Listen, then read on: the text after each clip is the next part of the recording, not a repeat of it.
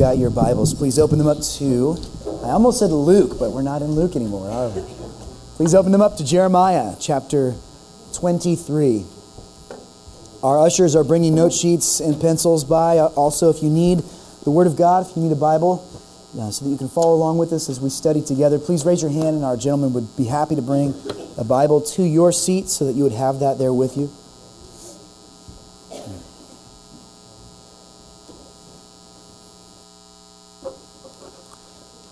Paul was mentioning um, just our, our desire to see this national crisis in our country of all these abortions, to see that changed. And uh, we rejoice that the news that we got this week that in Iowa, they just passed a legislation that uh, is, as of course, being immediately re- appealed, but a legislation that would make it illegal to uh, practice abortion on any fetus that has a heartbeat, which would be an incredible, incredible victory for life. Um, so be praying that our brothers and sisters in Iowa who've been praying through that, who've been supporting uh, those who stand for that difficult bill, uh, that they would be able to rally enough support that that will not be defeated in the courts.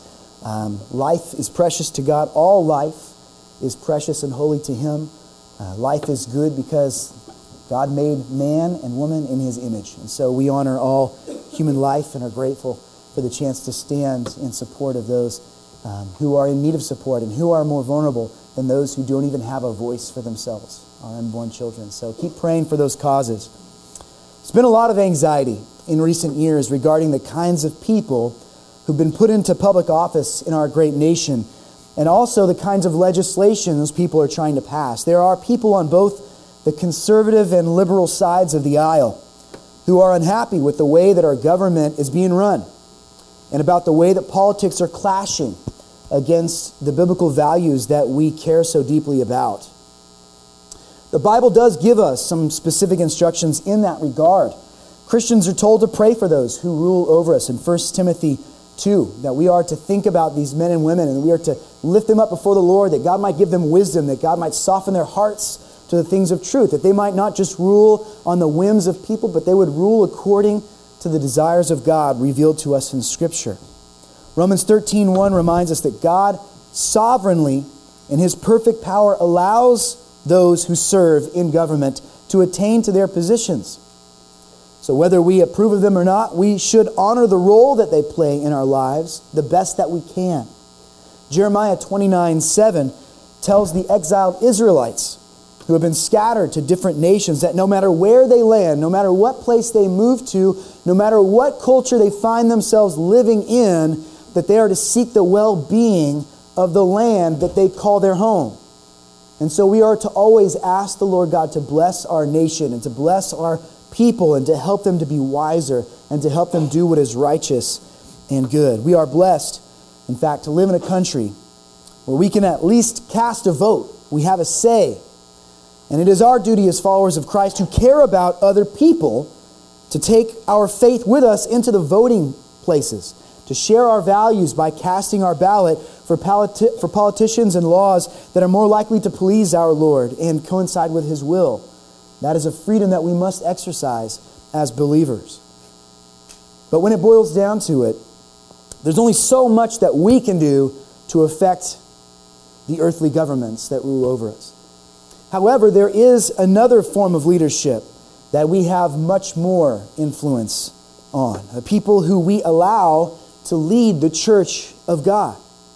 With all the attention that is given to the elected officials who are leading our local and federal governments, we need to be careful to give ample thought to the leaders that God has put directly over his own people to guide our discipleship and to govern our churches. And so I'm going to ask you today to turn with me to Jeremiah 23. We're going to read a passage of scripture that reminds us that when the leaders of God's people don't shepherd well, bad things are tend to, tend to happen. The Lord called uh, the prophet Jeremiah to serve at a very young age, and he responded to that calling by obeying the Lord and was given the opportunity to preach his message of truth for over 40 years. Those 40 years were pivotal ones in the history of God's people. During his prophetic ministry, the southern kingdom of Judah fell further and further away from the Lord God and from the commandments that they had covenanted with God to live according to until God decided to allow the unbelieving empire of Babylon to conquer Judah, to wake them up, and to help them to realize that they needed to obey their God, to live in right order with the one who had saved them from slavery. Judah resisted this conquering of Babylon, even though Jeremiah the prophet had made it abundantly clear to them that this was the result of their disobedience to God's law. They resisted it. They wanted their freedom and they kept pushing back against this new people that had come and taken them over. Eventually, because of their stubbornness and their resistance, the Babylonians had had enough of their fighting, and Jerusalem, God's holy city, and the temple whereby the Israelites offered their praise and sacrifice to God were destroyed by Babylonian armies. As we read in verses 1 through 4, a major factor in the decline of Judah was the failure of its leaders to honor God in the way that they governed God's people. And so we're going to be looking at Jeremiah 23, verses 1 through 4 this morning. Woe to the shepherds who destroy and scatter the sheep of my pasture, declares the Lord. Therefore, thus says the Lord, the God of Israel, concerning the shepherds who care for my people You have scattered my flock and have driven them away, and you have not attended to them. Behold, I will attend to you for your evil deeds, declares the Lord. And then I will gather the remnant of my flock out of all the countries where I have driven them, and I will bring them back to their fold, and they shall be fruitful and multiply. I will set shepherds over them who will care for them, and they shall fear no more, nor be dismayed, neither shall any be missing, declares the Lord. There is a certain amount of courage that is required for a person to serve faithfully in the role of prophet. Because prophets deliver the words of God to man, and man doesn't always want to hear what God has to say to him. Because of the sinful nature that we are each born with, we have a natural tendency to resist what is beautiful and good, what is righteous and holy. We like to decide for ourselves what is good or bad. So when a prophet comes and tells us the definitive word of God, man's heart has a tendency to resist that. Jeremy, Jeremiah knew that firsthand. He experienced it in his own life. During his decades of service, he was largely hated by his own people because of the difficult truths that he had to confront them with. Only two people in the 40 year span that Jeremiah ministered, only two people are recorded as having been favorable to him. One was Baruch, Jeremiah's scribe, who helped him to write down the prophecies of the Lord, and the other was a eunuch in the service of the king. Everyone else rejected Jeremiah. They persecuted him, they ridiculed him to the point where he even questioned God's calling on his life at one point. Despite the opposition that he knew he would face, Jeremiah is not holding back in these passages that we're reading and studying today. In these verses of Scripture, he is telling the truth to the people. He is being an honest prophet. No matter how badly the truth hurts, a prophet of God is to tell the people exactly the words that he gives to them. And his preaching definitely did not help him win any popularity polls. As he shared these words about the leadership in Jeremiah, suddenly the most powerful and influential people in Israel had it out to get him he faced incredible opposition to his ministry. He was plotted against by his own hometown. He was thrown into a muddy cistern for a period of time. He was placed in stocks and marched out in front of the people to be a laughing stock. He was ridiculed. Some even plotted to take his life. That suffering came because Jeremiah spoke against sin, especially when it be, was being committed by the very people who were appointed to lead God's people away from sin, from the leaders of the land, those that we refer to here as shepherds. In the Old Testament, these leaders were primarily broken down into three positions. Some of the leaders were prophets, people who were gifted with the specific messages that God wanted his people to hear. They were tasked with the difficult job of bringing God's word to the people of Israel. And this was a difficult, dangerous, and weighty task because they were entrusted with the oracles of God Himself. They must be faithful to those messages. When most people think of, of prophets, they think of men who tell the future. But that was only a small portion of what God used His prophets in the Old Testament to do.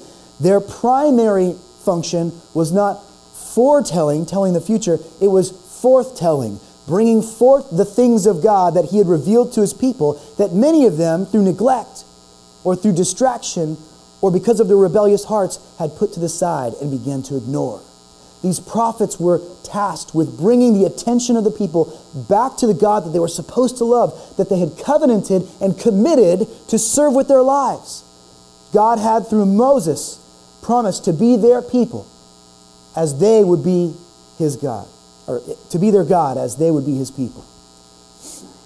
And so these prophets had a very, very difficult task. And their closeness to God, the fact that he spoke with them, and the fact that they had to keep themselves holy and set apart and pure, meant that they often felt alienated from the common people in Israel.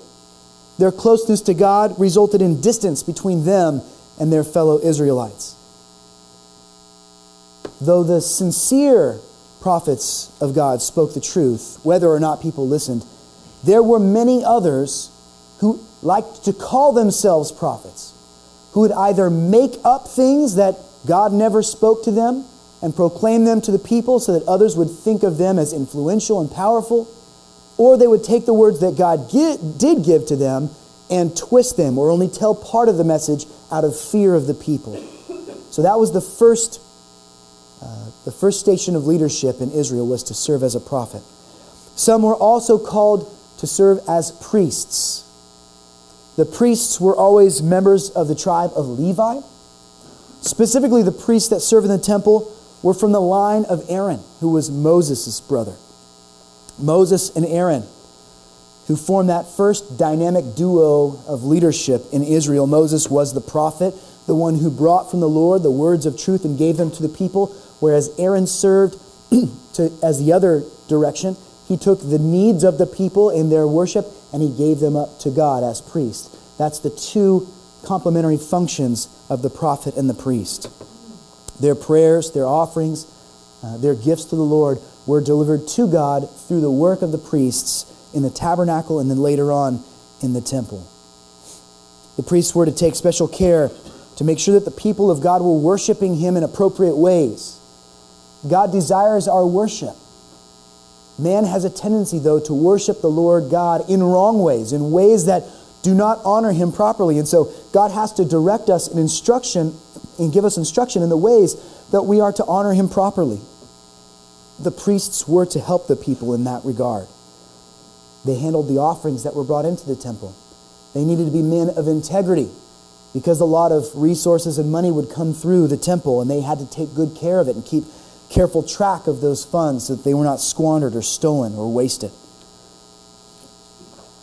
They had the responsibility also of judging important matters of righteousness in the land among the people. So they often acted as intermediaries when there was conflict. They interpreted the scripture for the people who needed to understand it so they could live according to the law of Moses. So we have prophets, we have priests, and there's a third, uh, a third leadership position that Israel uh, typically relied on in the Old Testament, and that was the role of king. Though God the Father was intent to serve as the king over his chosen nation, their affinity for the patterns of the world, their desire to be more like their neighbors, like the other nations that surrounded them, caused them to cry out to God and ask Him to provide for them an earthly king, a human being who would reign on a physical throne rather than trusting God to reign on the spiritual throne upon which He sits in the heavenly realms. These men were given to the people Though God was reluctant at first, he knew that he would be a better king than these men would be, and he warned them that their desire for these earthly kings would be re- regretted later. But he gave them what they consistently asked for, and these men were to protect the nation. They were to make difficult decisions on how Israel interacted with other countries. Foreign policy was by and large their responsibility. If Israel went to war, the king was expected to direct their armies with wisdom. He was to seek the Lord for guidance upon the direction where the, the nation was supposed to go. And the laws of the land, of course, fell under the jurisdiction of the king. And those who broke the law were to experience his wrath as he enforced those laws of Moses. Prophet, priest, king. These three leadership roles are referred to here collectively in this passage of Jeremiah as the shepherds of God's people. Sadly, the people who filled these three offices often fell short of their callings. If you want more information on this, we're, we're going to handle a smaller passage because of time today. But in your devotions this week, if you want to hear more, you can go and read the 34th chapter of Ezekiel. Ezekiel 34 will get into more detail about the specific ways uh, that Israel's leaders, these three roles, were failing the people of God. Uh, Ezekiel was a contemporary of Jeremiah. They, they ministered right about the same times. But today we're going to focus on these four, these four verses of Scripture. Rather than protect the sheep of Israel, these shepherds, according to Jeremiah the prophet, destroyed them. We, we think about this illustration, this idea that God's people are often referred to as his sheep. That was not in any way to belittle them or to mock them, it was simply to give them a right understanding of their station in the creation that God has made. That God is over them as a good and loving shepherd, that it is his responsibility to take care of them and to guide them and to protect them from threats. And these prophets, priests, and kings, who are in many ways called to work alongside, alongside God, to be under shepherds, to help protect these individuals, these ones that he loved so dearly, these Israelites, fell short of their task. Rather than protect them, they used the people for their own benefit. And we've seen politicians in our own land do something similar where on the premise of serving the people, they are elected to office and then they use that station instead to fill their own pockets with profits and to make themselves wealthy. That is exactly what the shepherds in Jeremiah's day were doing. They were like a shearer shear, shearing the, the wool off the sheep. They were leaving the people of Israel bare and they were slaughtering them for meat. And in other words, they were allowing the people of Israel to be put in such vulnerable positions that they were not taken care of. The poor were dying hungry. They were being overlooked and neglected. The, the vulnerable in society were not being cared for the way that they were called to be cared for. So rather than protect the sheep of Israel, the shepherds destroyed those sheep. Rather than keep the flock together, the shepherds scattered the flock. Because they did not protect the people by calling out their sin and correcting them to walk in the ways of the Lord, Israel began to fight amongst themselves. There was division amongst God's people. Because the Word of God, though it stings us, though it calls out what is wrong in us, is there to correct us. It is like medicine to our sinful hearts, so that we might live peaceably with God, and then, by right consequence, also live peaceable with one another as His people. But these shepherds, these prophet, priests, and kings, were living in such a way that the people of Israel were scattered. Their disobedience had caused God's wrath to come upon the nation. Babylon had defeated them, and they were pushed to the corners of the world. Why does God let people lead if this kind of thing is going to happen? If the result of human beings taking positions of leadership is that the nations are scattered and the people are destroyed and they are not taken care of the way they are, why would God choose to allow men to lead his nations? To understand the answer to that question, we need to come to terms with the fact that God does not need us to lead, but he is pleased to appoint leaders amongst those whom he has created. It, it makes God happy to bring alongside these humans, even though they are flawed, even though they often do things wrong, God desires to grow us, to refine us, to sanctify us by calling us into difficult service that we must learn to trust in Him in order to accomplish well. How many mothers do we have in our sanctuary today? Mothers who likely are often called upon to make food for the family, to get into the kitchen and to cook and to do things. Not that only moms cook, okay? But I'm just focusing on moms right now because I've been blessed by the, the cooking. By my mother and my children have been blessed by my wife's cooking. Now, you are probably the most proficient person in your house at making a meal. But don't you, from time to time, take your little ones by the hand and bring them into the kitchen and put them on a stool, put a little apron around them, and let them measure out the flour and let them add seasonings and teach them how to bring that water to boil and teach them to respect the flame of the stovetop. You allow them to be a part of that process, though their inclusion in it will more than likely result in a dinner that is not quite as nice to eat. How many of you have been forced to choke down something that was not delicious for the sake of your fr- child's fragile heart? Some of your kids can cook very well. If you've ever watched Master Chef Junior or something, I don't know how those little kids cook that way. But the reason a mother does that, a reason a mother or a father who cooks brings that child into the kitchen is because they desire better for their child. They want to train them up. They don't have the skills to do the job on their own. But if they will come and enter into that relationship, that closeness with mom or with dad, and they'll in, in, in take that task upon themselves to help and then to eventually do the task on their own, then they will grow by that knowledge. And so God brings broken, incomplete men into positions of leadership so that they will hopefully learn to trust in Him and to rely on His guidance. And sometimes they will mess up dinner. But hopefully, those mistakes and those faults will teach them all the more to trust in the guidance and the leader of the one who is, who is teaching them. God blesses us by calling us to positions of leadership, especially since, as we will see shortly, if we have any chance of leading well, we'll have no choice but to rely heavily on God Himself and to trust in His wisdom to guide us through that process of being good shepherds. To serve God as a leader is to go beyond what we are naturally capable of doing. And therefore, it increases the need that we have to depend on God and to remain close to Him. And this is why, if you look through the pattern of Scripture, God doesn't need to choose gifted men to lead. That's not the point. When God brings someone up to be a leader, He is not showing the rest of the world who is most holy among them.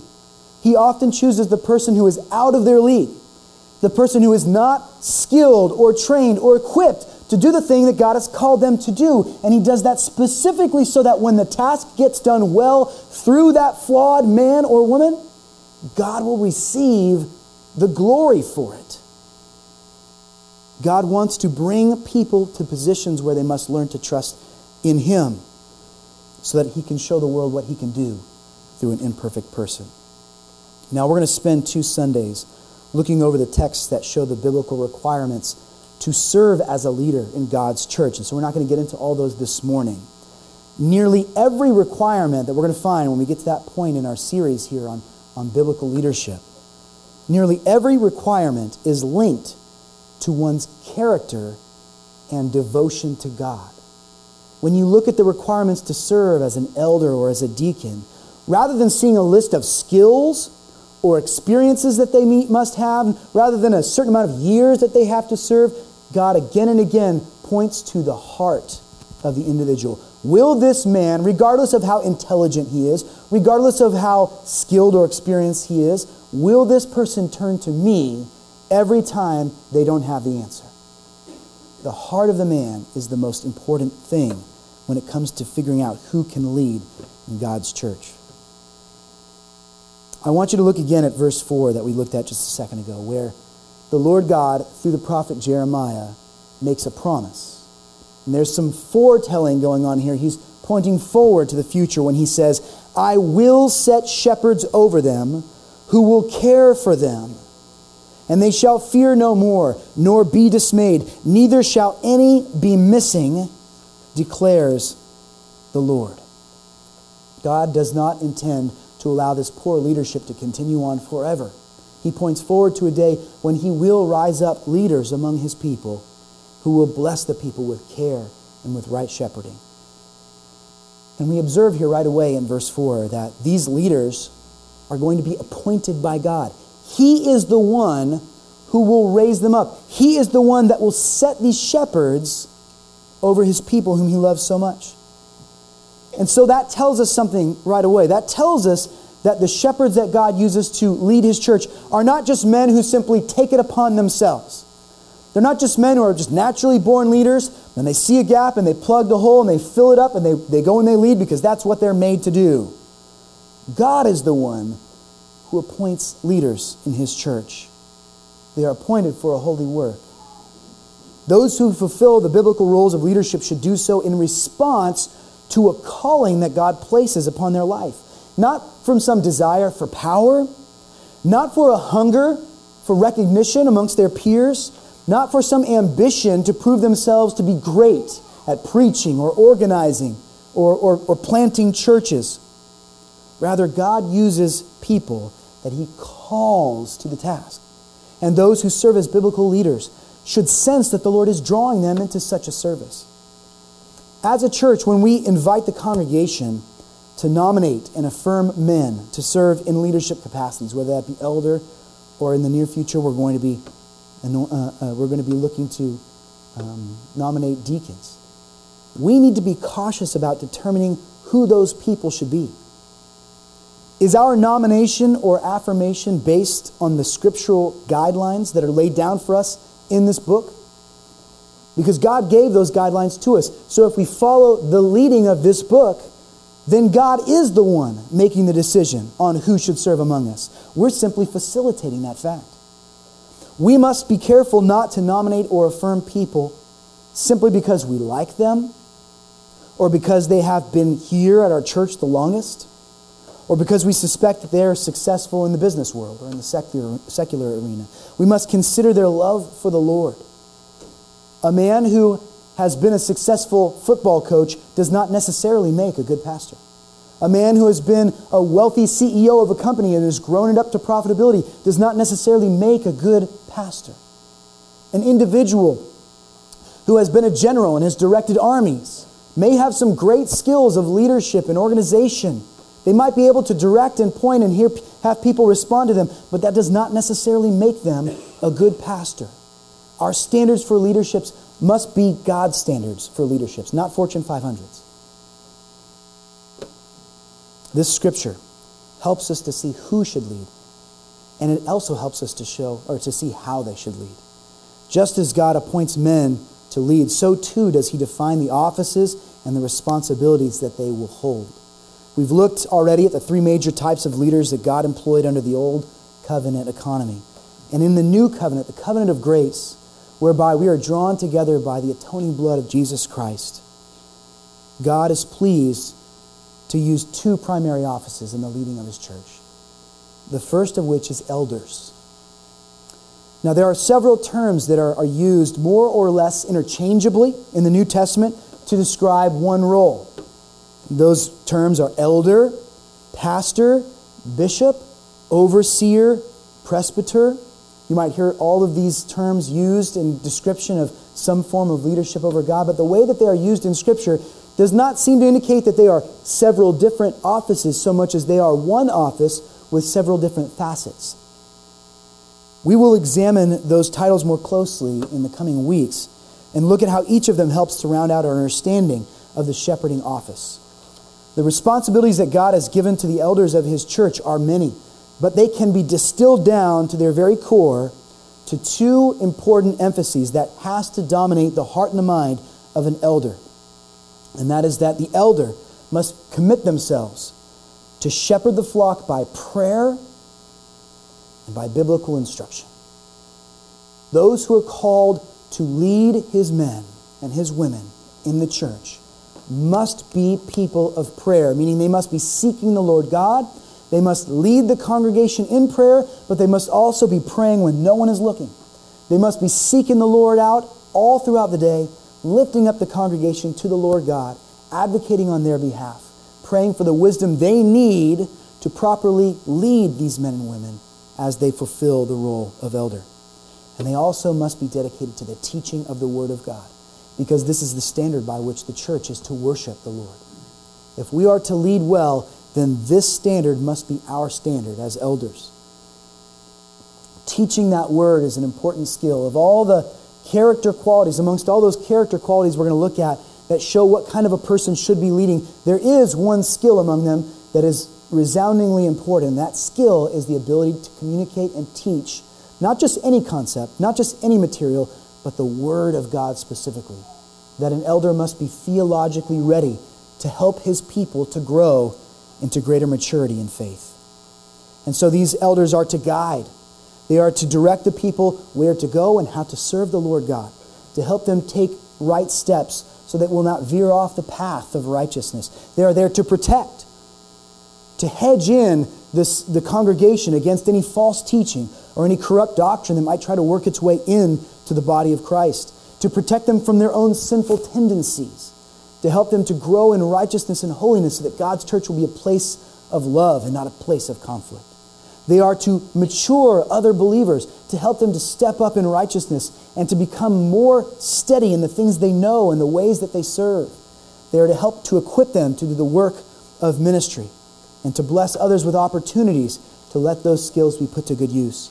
And they are to intercede, to come in between the enemy and the temptations of this world and the people of the congregation, to pray over them, to pray for their healing and for their well being to pray for good presence of mind and for greater faith in their people.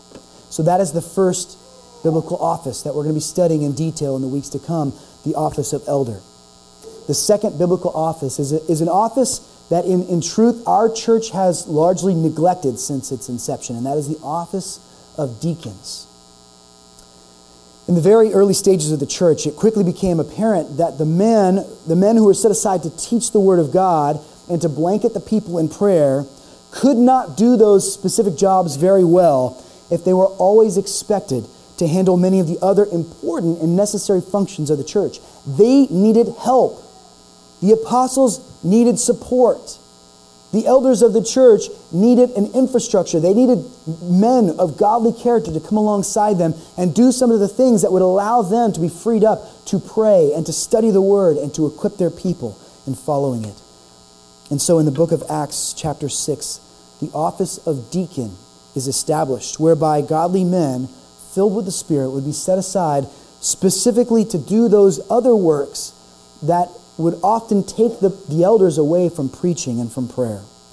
The biblical deacon was formed to help meet the physical needs of the congregation who formed the local church. And so they are there to serve to help the people live out those one another commandments as we are called throughout the New Testament in beautiful ways by the Apostle Paul and the Apostle James and others to love one another and to care for one another and to minister to one another's needs and to provide for those who are weak and who, cannot provide for themselves. The deacons are specifically set aside to help in facilitating that loving of one another. The deacons are there to provide mercy for those who need it. There will always be sick amongst us. There will not be a season in the church where there are none who are sick, where there are none who are hurting, where there are none who, who are struggling financially. And so the church is there to be a support and to guide and to help and to provide for the needs of those whom we love. They are there to faithfully use the resources of the church. When we take up that offering early, we do it reverently. We know that those are monies given to the worship of God. And we need men who have integrity, who will keep a sharp eye on those resources, and who will make sure that they are distributed in a way that glorifies the Lord and strengthens the congregation. And they are there to provide support to the elders, to be accountability to them, to offer them wisdom and support, and to also offer them relief so that they can do the difficult tasks that elders are specifically required to do. These are two complementary offices. The elder and the deacon are to work hand in hand. And that is why we see Paul write in Philippians 1 1, where he addresses this letter to the church in Philippi, and he says, To all the saints in Christ Jesus who are at Philippi, with the overseers and the deacons, remember, overseer is a synonym for elder, the older, overseers and the deacons, grace to you and peace from God our Father and the Lord Jesus Christ. And so there are these two specific roles that we are going to work hard to understand in the next few weeks. We're going to allow the Scripture to speak to us in these matters and to instruct us so that we will not consider these, these offices wrongly. There are some other functions in the church that we might try to get to later on. You might ask, what about apostles? What about prophets? What about priests? I think because of time, we're going to look at those on a different Sunday morning for the rest of the time that we have today because we still want to enjoy the blessing of God's table. I want us to examine, just with the time we have left, some general principles on leadership that come from the Lord's Word. To know how God wants His people to lead, we cannot just examine leadership in the secular world and then import all of their ever changing ideas and practices into the church.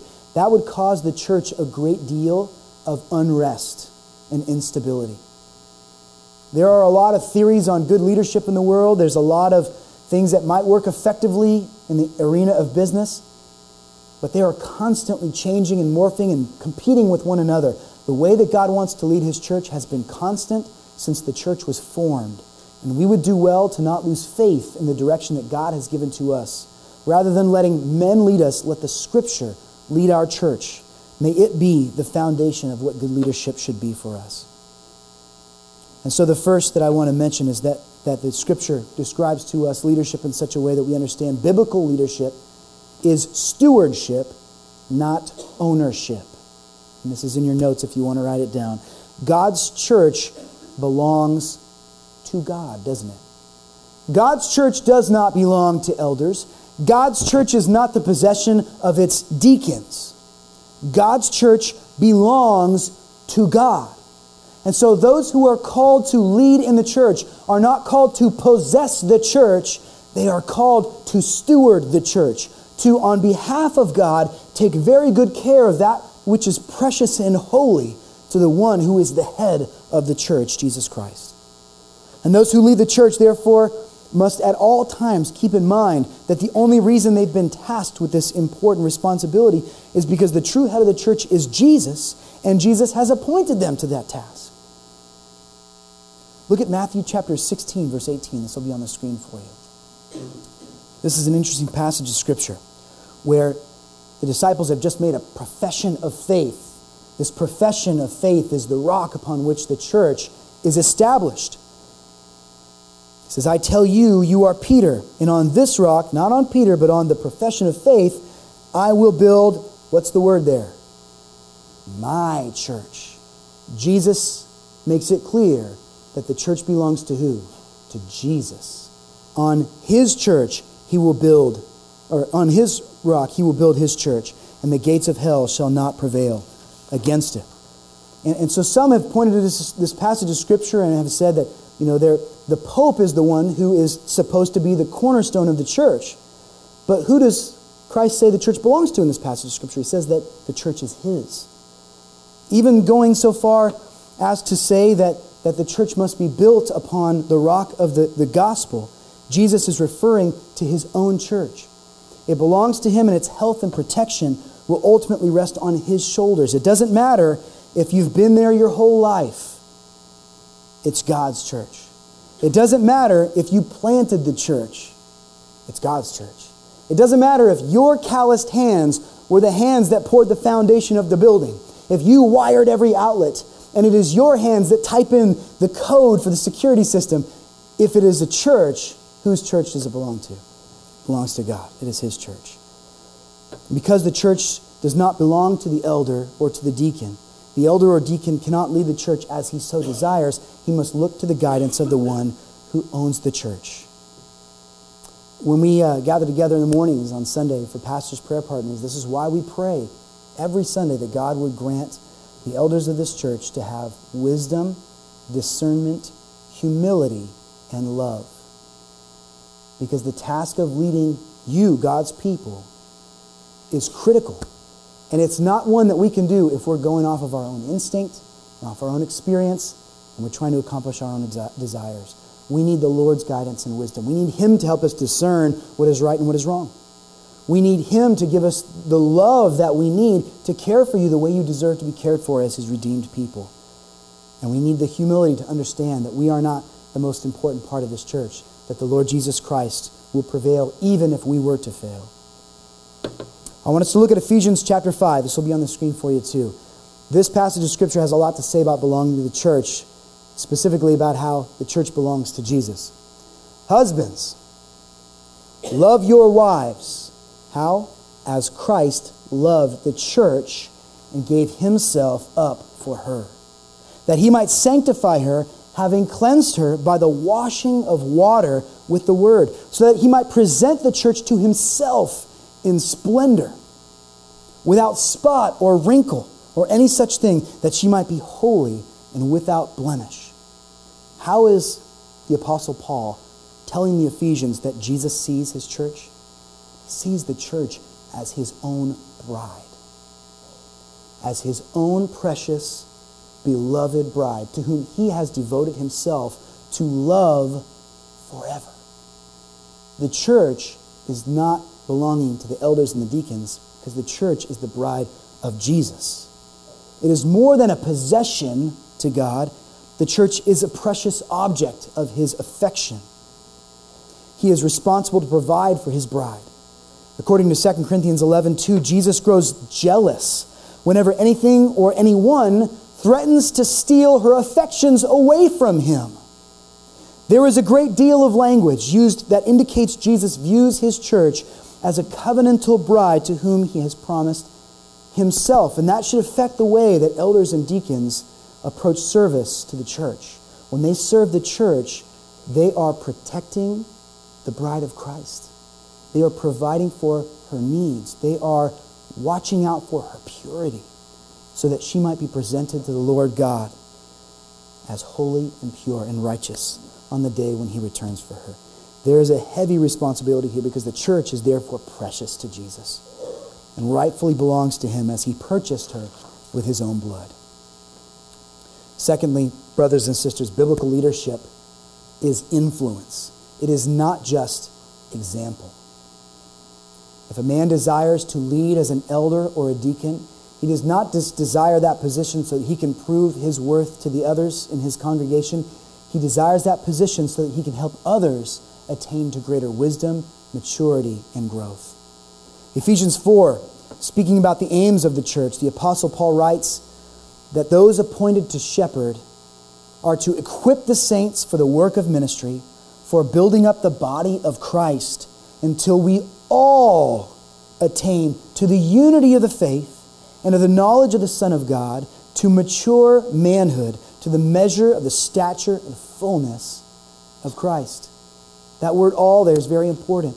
That the elder and the deacon cannot just be concerned with the polity of the church or those who are at the top of the food chain or who govern well or, or the most holy. No, their concern must be for all the church.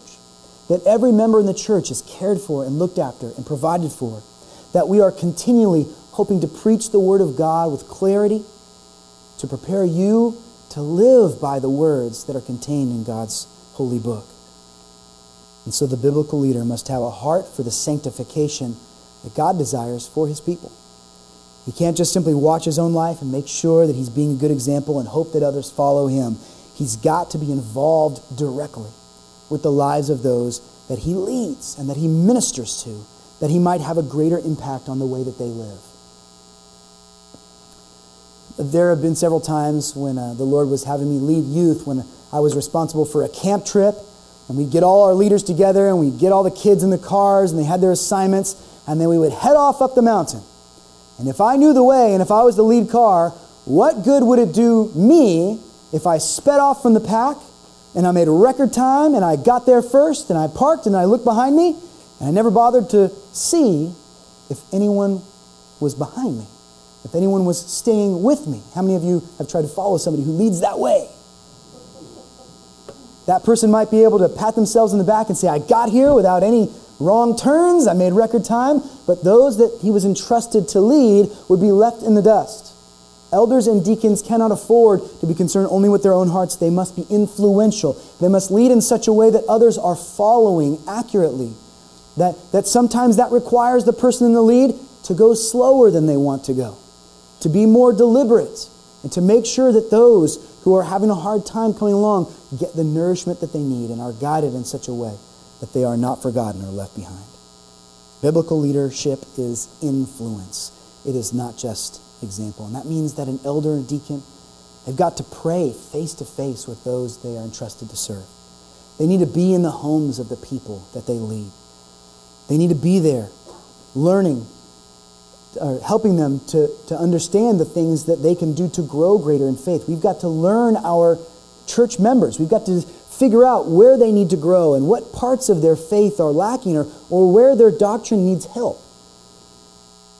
Good leaders have got to incorporate all of God's scripture into the lives of their people so they might not just know it, but they will live it and apply it to their lives so they are not left wandering. And then finally, biblical leadership is only effective if one follows the true leader.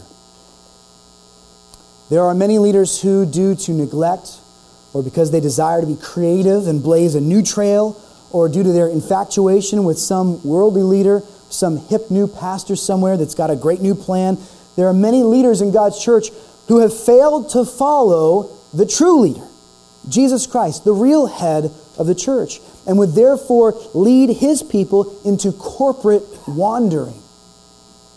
Let us, as elders and deacons, continually ask ourselves who is that head shepherd? And am I following him? Because if I, as an elder, am not following my God, then how can I expect to lead you to him? If I am not devoted to God in prayer, how can I expect to challenge you to pray? If I am not seeking the word for wisdom and learning what I believe about the different parts of Scripture, then how can I expect you to be doing the same? Colossians 1 17 through 18 says, And he, meaning Jesus, is before all things, and in him all things hold together. He is the head of the body, the church.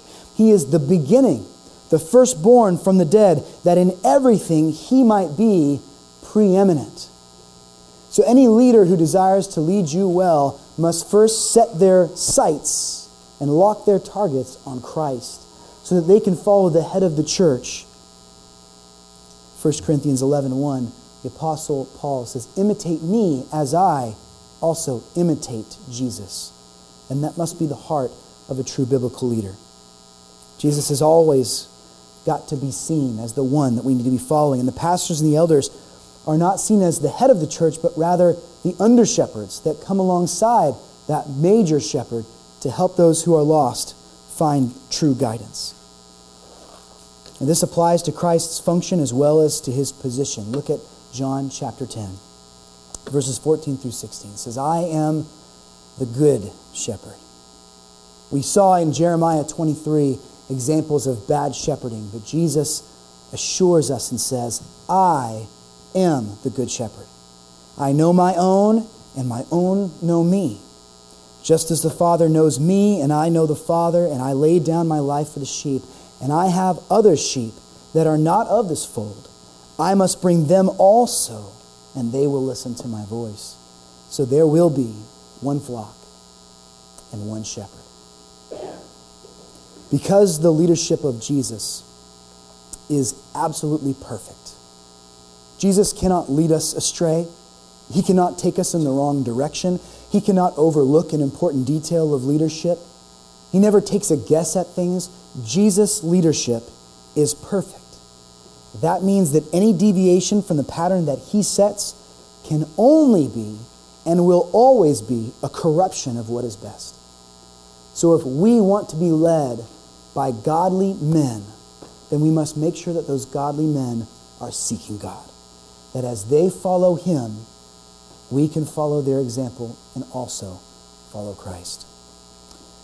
Stay tuned, church. There's a lot more to talk about in regards to elders and deacons. We'll probably be in this series for about six to eight weeks. So we pray that it will edify you and prepare us as we enter into this season where we are determined to add deacons uh, to those who serve here at First Family Church. Um, we are going to now transition to a time of celebrating the Lord's table. Uh, before we have the elements um, that we use to represent the body and the blood of Jesus Christ. Uh, the Lord's table is one of two official sacraments that are offered in worship to the Lord God. Uh, he calls us to be baptized once we have put our faith in Him, and that is a public way that we identify ourselves with the work that Jesus Christ did to wash our sins away and to give us new life in Him. And the second sacrament, of course, is the, the Lord's table. We also call it the Lord's Supper or communion. And it is by this sacrament that we regularly turn our eyes back to the work that Jesus did on the cross at Calvary so that we might not lose track of the fact that God made us His by a great and mighty price. Because He was willing to give His perfect and spotless life, free of sin, He was willing to give that on the cross at Calvary and die in our place. We, as sinful people, have seen our sins washed away. We have been regenerated and made new. We have been given new life. And we have an eternity secured with us in heaven with God the Father, where we will dwell with Him the way He designed us to dwell with Him. This ceremony is an adaptation of the traditional Passover meal, uh, where the Israelites were reminded of God's great power to redeem them out of the slavery that they experienced in Egypt. And of course, Christ has freed us from a more complete slavery, the slavery of sin. He has washed away our sin. He's also broken the chains that sin has over us. We are now no longer slaves to sin. We have the power in Christ to reject temptation and to walk in holiness and in newness of life. Celebration of the Lord's table is like a compass to us. Life can be so up and so down, it can have so many distractions that by having this Lord's table, it reminds us regularly, on a regular basis, that if it were not for the cross of Christ, we would have no place with God the Father. It is only by his work that we can be redeemed and we can know him well. And so, in a second, we're going to take a moment to examine our hearts. But first, I want to encourage you if you are not a member of First Family Church, but you do have a relationship with Jesus Christ, you can still take of these elements. Um, you don't have to be a member here at this local church. When you trust in Jesus, you become a part of his universal church. If he is your one and only Savior, then you can enjoy these elements today. You don't have to be perfect to partake of these elements. This is not a litmus test to see who's been obeying the Lord this week. In fact, if you've been struggling with sin, but you are repentant of it, then we encourage you to take this meal because it reminds you of where your strength comes from. It's not from your will, it's not from your dedication or commitment, it's from Christ Himself. He is the one that gives you power to overcome those struggles that you have been having. If you are not a believer today, we encourage you to be an observer. This is an ancient tradition that's been going on for 2,000 years. And so watch as the people of God partake of the bread and of the juice and realize that they represent something very meaningful and important to them, that the very presence of God is with us as we take these elements into ourselves. If you are struggling with sin today, but you call yourself a believer, but you're not repentant of your sin, if you're, if you're content to live within that sin, I would encourage you to not take of the elements today because we don't want to disrespect the work that the Lord did on the cross. But if you are in that state right now and the Lord is working in your heart and you can honestly repent to Him today, then please come and take of these elements so that they might minister to you in your time of need. In just a few moments, we're going to, uh, to describe the elements, but first, I want to give us a second to pray uh, thoughtfully, reflectively. Um, you're going to bow your heads with me in just a moment. We're all going to take some time to silently pray to our God. If you are a believer, you don't necessarily need to be led in prayer. You should be able to talk to Him. He has made you His, He is your Father, so speak to Him in these moments to come. And and ask Him if He would reveal anything that is in you that needs to be confessed to Him. Thank Him for the work that He did for you to make you His, and consider uh, your place before Him, and that it was only made possible through what Jesus did for us in giving His own life. Let's take about 60 seconds to pray silently, and then after that time, we're going to call some men forward to help us with the distribution of the elements.